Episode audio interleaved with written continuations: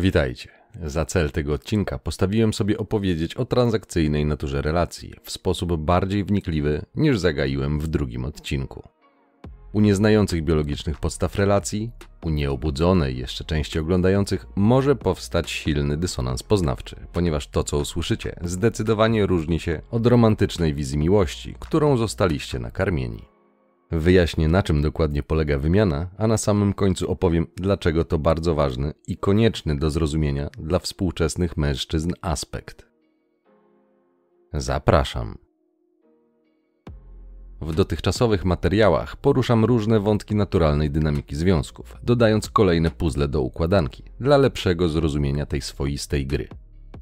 Dziś kilka z nich połączę tak, aby powstał z tego większy obrazek, który, mam nadzieję, pozwoli lepiej zrozumieć do bólu pragmatyczną istotę relacji, z jaką zdecydowana większość z Was będzie miała współcześnie do czynienia, nawet jeśli nie zdaje sobie z tego sprawy. Wiemy już, że ludzie kierują się swoim interesem. Dzieje się tak, ponieważ posiadają niezaspokojone potrzeby i próbują je tak jak umieją i tak jak mogą zrealizować.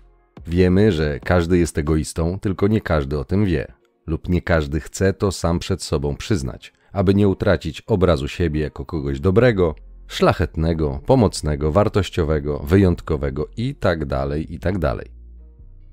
Poza brakiem świadomości tych mechanizmów, inną motywacją ukrywania tego stanu rzeczy jest najzwyklejsza chęć wykorzystania cudzej niewiedzy, naiwności lub dobroduszności dla swoich korzyści. Aby się przed tym uchronić, musisz wiedzieć. To, czy podejmując różne decyzje, dana osoba kieruje się swoim interesem w sposób świadomy czy nieświadomy, to już inna sprawa. Jednak zawsze są jakieś powody i motywacje danego zachowania i dokonanego wyboru, dlatego też do znudzenia powtarzam poznaj siebie. Nawet z tak zwanych altruistycznych przesłanek osoba może czerpać dla siebie korzyści poprzez na przykład wspieranie obrazu siebie lub poczucia wartości. Pomogła, więc poczuła się lepiej, lub liczy w przyszłości na odwzajemnienie przysługi. Więc pozorny altruizm może mieć i często ma drugie egoistyczne dno. Wiemy również, że w przytłaczającej większości relacje mają charakter transakcyjny, czyli wymienny. W kontekście męsko-damskim odwołuje się to wprost do omówionego w odcinku 25 prawa Brifo. Ta transakcyjna natura na podstawowym poziomie jest również widoczna w odcinku numer 58 o teorii inwestycji rodzicielskich. Ja ci coś dam, ale chcę czegoś w zamian. I o ile takie podejście, gdyby było otwarcie komunikowane, stwarzałoby całkiem przejrzyste zasady gry, to jednak mało kto będzie ryzykował szczerość, dlatego właśnie, że jest to pewnego rodzaju gra. Dzieje się tak, gdyż uczestnik lub uczestniczka gry najczęściej nie zdaje sobie sprawy ze swoich potrzeb, albo jeśli już je zna, to chce zwiększyć swoją szansę na ich zaspokojenie. Poprzez zatajenie prawdziwej intencji, czyli klasyka gatunku. Życie to scena, a ludzie to aktorzy. Najprostszą i najbardziej powszechną formą manipulacji jest kłamstwo pospolite.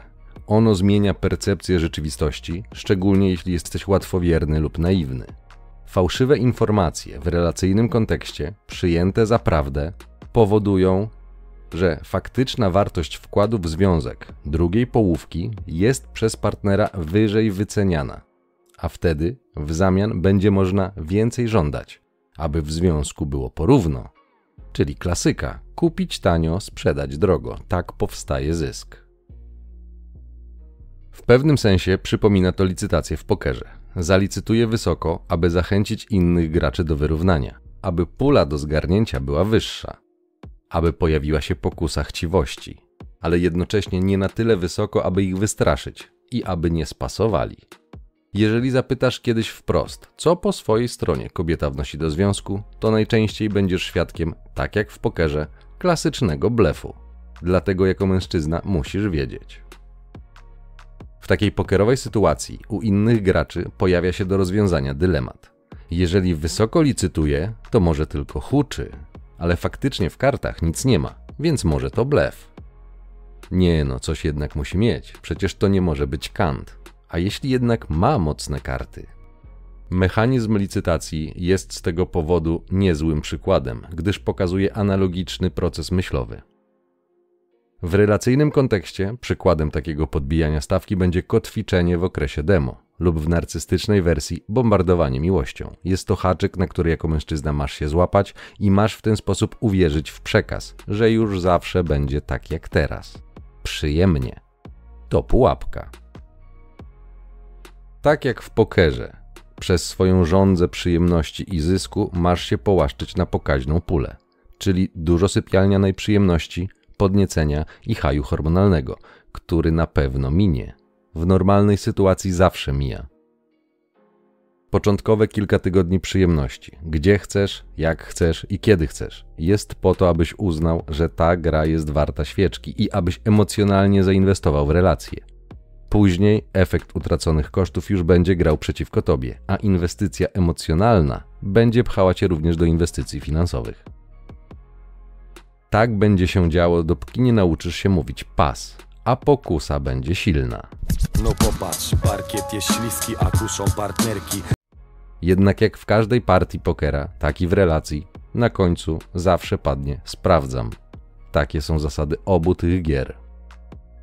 Przyjrzyjmy się zatem, jaka wymiana zachodzi w męsko-damskiej grze pod tytułem Związek lub Małżeństwo. Z odcinka numer 54 wiemy, czego najczęściej pragną mężczyźni, a z odcinka numer 69 wiemy, czego pragną kobiety. Ale to ogólny zarys i dziś zagłębię się w to trochę bardziej, ale też z nieco innej niż do tej pory strony. Aby opisać transakcyjną naturę związków, można wyszczególnić różne kategorie. Dla potrzeb tego odcinka posłużę się klasyczną piramidą potrzeb. Na najniższym poziomie są potrzeby fizjologiczne. W kontekście związków oraz męskiej perspektywy najważniejszą będzie, co zrozumiałe, seks, a bardziej konkretnie biologiczny imperatyw reprodukcyjny, czyli chęć przedłużenia gatunku. To nic innego jak naturalna potrzeba realizacji instynktu macierzyńskiego oraz instynktu ojcowskiego. Sypialnia jest jedynie narzędziem realizacji tej potrzeby, a nie celem samym w sobie. Wynikająca zeń przyjemność jest tylko zachętą. Sam seks ma oczywiście jeszcze inne aspekty, ale to już inny kontekst, w który dzisiaj nie będę wchodził.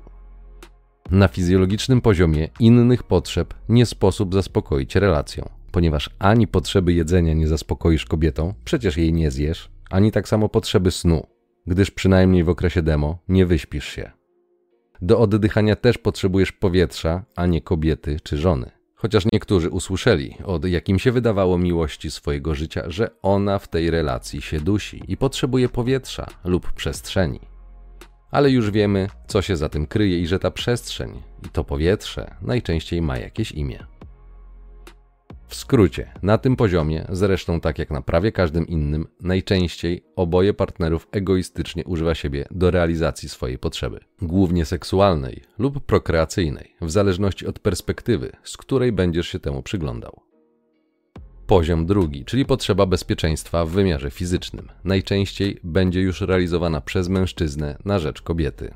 Nawet instytucje państwowe, straż pożarna, policja to głównie mężczyźni. Czy możliwa jest odwrotna sytuacja?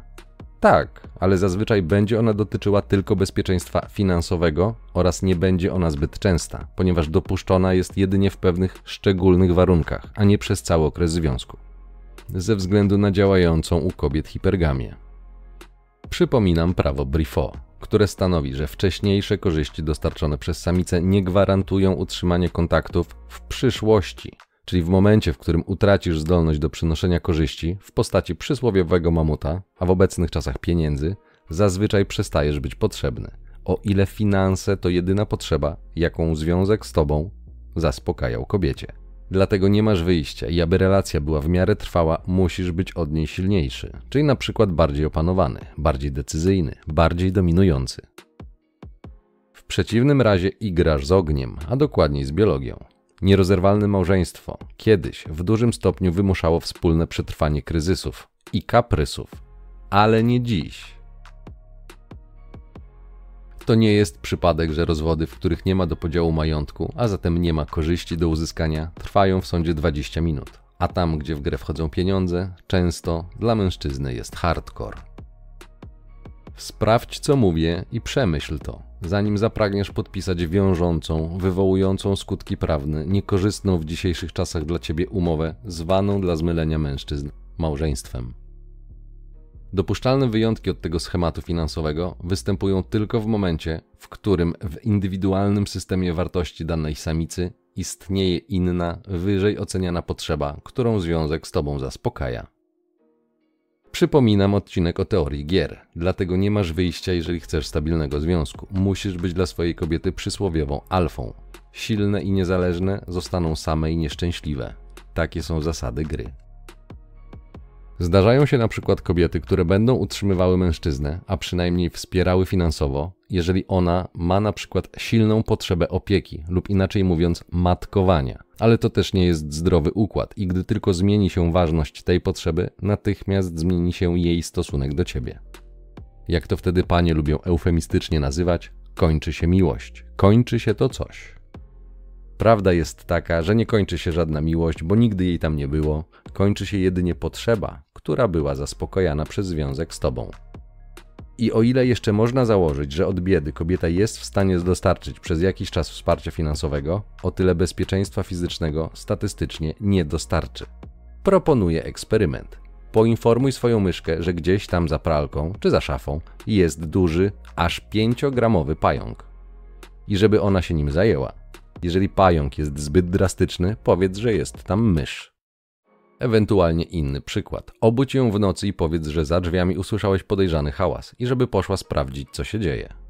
Przekonasz się wtedy, kto statystycznie dostarcza bezpieczeństwo, czyli jaki jest kierunek przepływu, kto daje, a kto otrzymuje.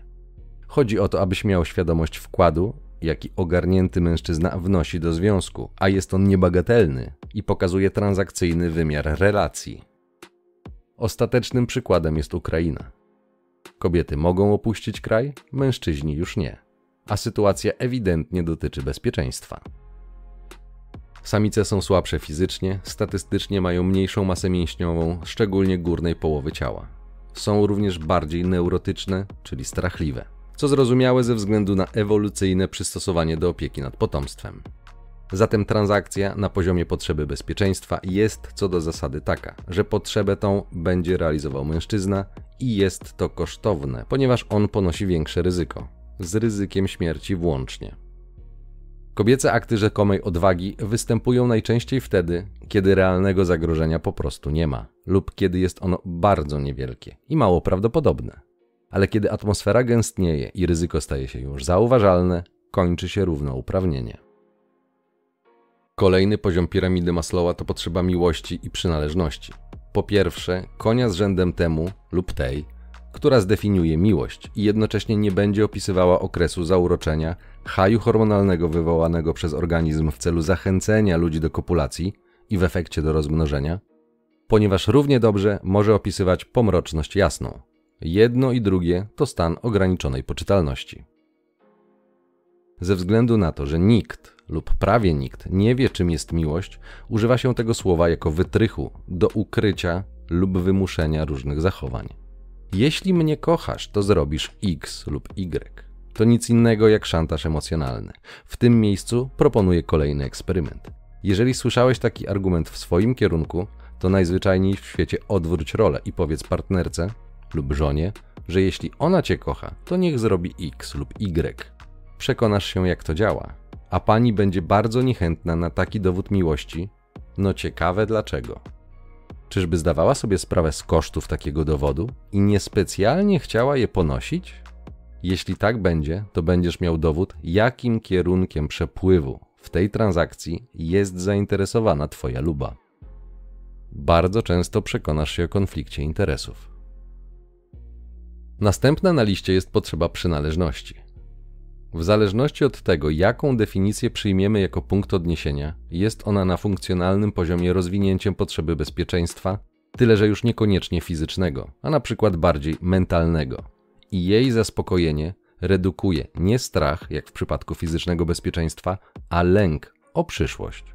W tym miejscu przypominam odwołujące się właśnie do tego lęku powiedzenie turnus mija, a ja niczyja.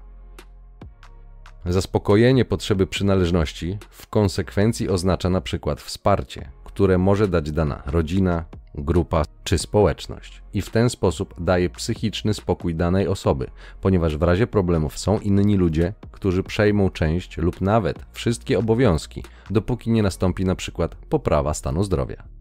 Związek małżeński na tym poziomie nie niesie ze sobą korzyści dla męża, a w większości wypadków jedynie koszty.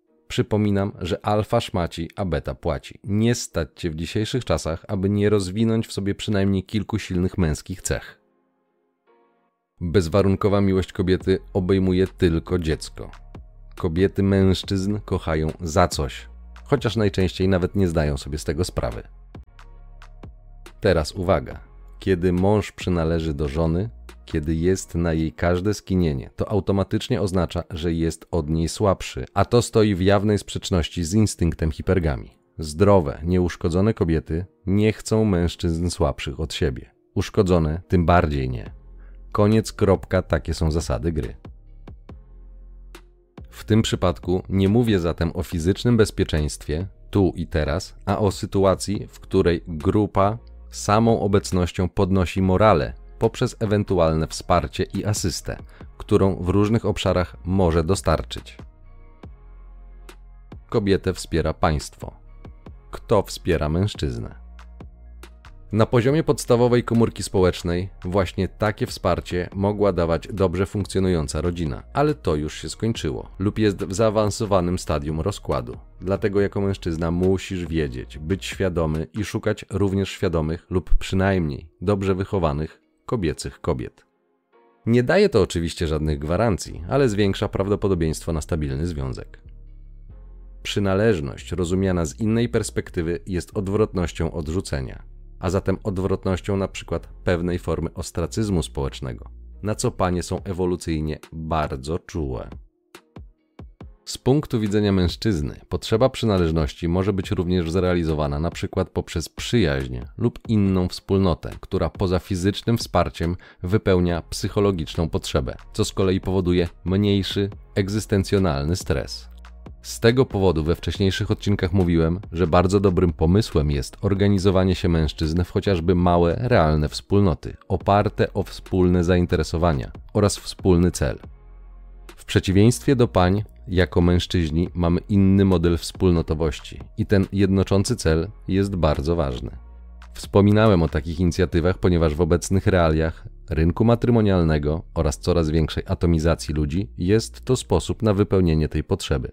Dlatego Red Pill czy inne inicjatywy będą zdobywały popularność, gdyż po prostu i zwyczajnie będą odpowiedzią na podstawową potrzebę przynależności oraz identyfikacji z jakąś większą grupą. Natura nie znosi pustki, więc będzie ją jakoś wypełniała, a to w naturalny sposób, o ile nie będzie sztucznie utrudnione, będzie prowadziło do ponownego powstania wspólnot. Kolejny, jeszcze wyższy poziom piramidy mówi o potrzebie szacunku i samooceny. Jeżeli uważasz, że w przypadku narcystycznie zaburzonych, egoistycznie wychowanych, solipsystycznie myślących i hipergamicznie działających oraz nie daj Boże emocjonalnie niezrównoważonych kobiet otrzymasz prawdziwe zaspokojenie potrzeb tej kategorii, to niestety jesteś w grubym błędzie. Na jakiś czas w ramach okresu demo, a i owszem, ale w dłuższym terminie jest to bardzo, bardzo mało prawdopodobne, żeby nie powiedzieć niemożliwe. Powodów tego stanu rzeczy jest kilka: brak wiedzy, brak świadomości, brak poznania siebie, chorobliwy egoizm lub nawet narcyzm. Dodatkowo system edukacji nie jest zainteresowany promowaniem zdrowych, czyli służących długoterminowej współpracy, postaw. Nieszczęśliwymi i skłóconymi łatwiej rządzić. To stary trik. Divide et impera. Dlatego ostrzegałem, aby nie nienawidzieć kobiet, tylko zrozumieć i zaakceptować ich naturę, bo nie ma innej drogi jak przez zrozumienie. Wielu mężczyzn coraz głośniej otwarcie mówi nawet nie o braku szacunku, a wręcz pogardzie, jakiej doświadcza ze strony swoich, przykład żon, ponieważ one nie czują, że mąż jest lepszy, czyli silniejszy od nich. Dużo pań zostało oszukanych co do swoich możliwości. Jednocześnie rozbudzone zostały ich oczekiwania i one będą celowały w topowe kilka czy kilkanaście procent mężczyzn, co zresztą będzie przyczyną ich cierpienia, gdy miną swój szczyt atrakcyjności. Patrząc z szerszej perspektywy, już na tym poziomie transakcje są bardzo utrudnione, dlatego że wiele kobiet jest nastawione tylko egoistycznie na odbiór, a mają wielki problem z dawaniem. Ja i mi to daj, ale ja i tobie to już bardzo niechętnie. Plus programuje się kobiety, że facetom nie można ufać, więc zaszczepia się tym samym strach. Ciekawe, ile kobiet obecnie zastanawia się, zdradza mnie czy nie. Mogłybyśmy zostać testerkami wierności. Podoba mi się to. Kusisz jej faceta, jak on w to idzie, to bach, złapany na gorący. Dziękuję bardzo, do widzenia. Fakty są takie, że obecnie to kobiety częściej zdradzają, ponieważ większość mężczyzn nie ma cech, które są dla kobiet atrakcyjne, zatem nie pojawia się pożądanie. I niestety dlatego mówiłem wcześniej, abyś szanował siebie, bo po pierwsze będziesz wiedział, kiedy ktoś nie szanuje ciebie, po drugie, kobiety nie szanują słabych mężczyzn, a po trzecie, umiejąc prawdziwie szanować siebie, będziesz też umiał szanować innych, gdy na to zasłużą. Natomiast nie oczekuj szacunku od ludzi, którzy nie zostali tego nauczeni lub nie zrozumieli takiej postawy samemu. Egoistki szanują tylko siłę i w zasadzie nie jest to szacunek, a instynkt samozachowawczy i kalkulacja, czasem nawet nieświadoma. Jedni nazwą to brakiem szacunku, deficytem człowieczeństwa, inni deficytem wartości, jeszcze inni deficytem empatii lub brakiem inteligencji emocjonalnej, jeszcze inni brakiem uczuć wyższych. To są praktyczne efekty rozkładu kultury, czyli działającego poprzez przykład pedagogikę krytyczną marksizmu kulturowego, który prowadzi do upadku autorytetów, a jeszcze głębiej do odmowy uznania danej osoby jako wartościowej. Stąd mamy produkcję egoistek i narcystek. Tym bardziej, że ewolucyjnie kobiety są do tego bardziej predysponowane. Zatem i na tym poziomie, jeżeli nie staniesz się silny, transakcyjny przepływ wygląda tak, że to kobiety wymagają szacunku dla siebie, ale już niekoniecznie chcą go okazywać miłym, ale często też słabym, chociażby psychologicznie gościom. Czyli transakcja znowu polega na tym, że to mężczyzna daje, a kobieta otrzymuje. Przypominam odcinek o hipergami, gdzie autorka otwartym tekstem szczerze mówi, jak to wygląda z kobiecej perspektywy. Kolejny poziom na piramidzie to potrzeba akceptacji innych, czyli szeroko pojętej akceptacji społecznej lub jeszcze inaczej potrzeba posiadania statusu, uznania, podziwu, która dla przeciętnego człowieka jest nierozerwalnie połączona z samooceną, czyli tym, jak sam postrzegasz siebie, a przez to jak się sam ze sobą czujesz.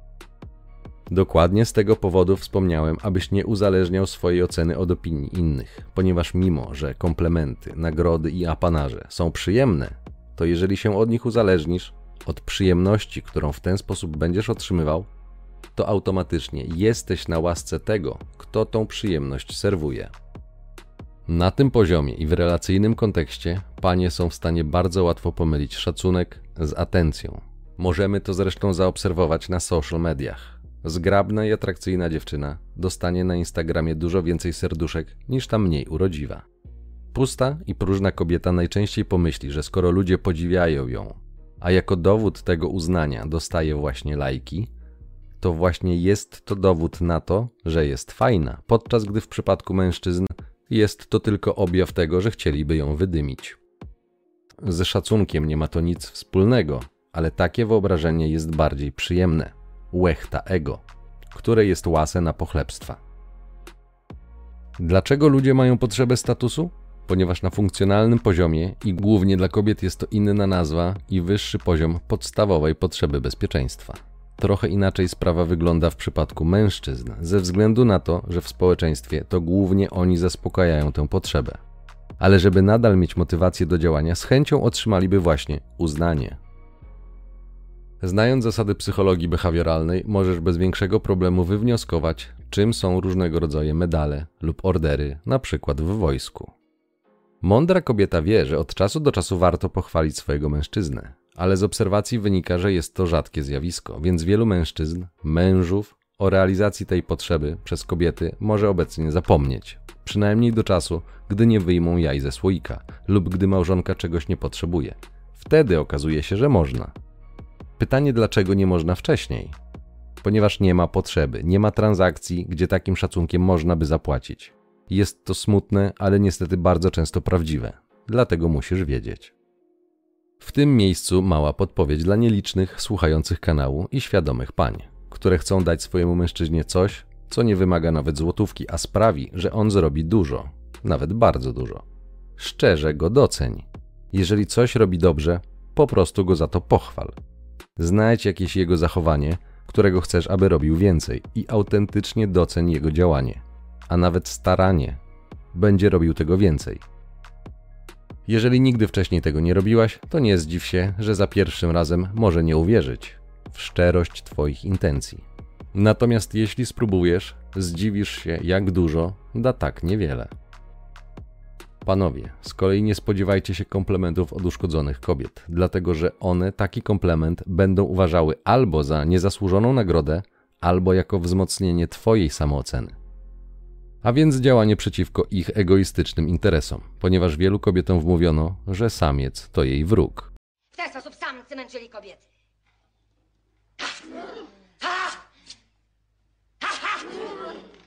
Samiec twój wróg!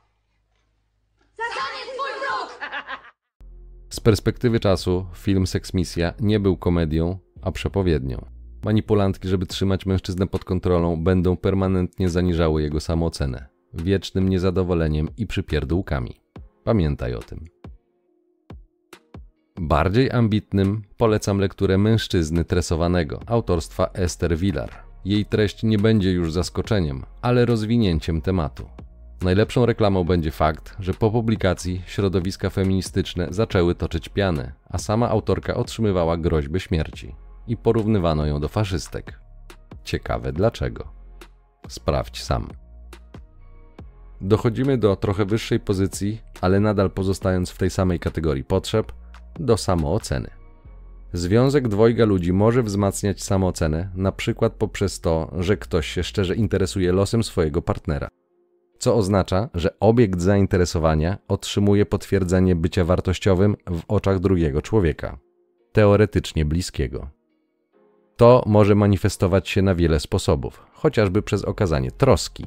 Wpływ związku na samoocenę może objawiać się również wypełnieniem lub zaniechaniem pewnej społecznie narzuconej presji, bo powtarza się stereotypy, że prawdziwy facet to musi posadzić drzewo i tak dalej. Retoryczne pytanie: a co musi kobieta?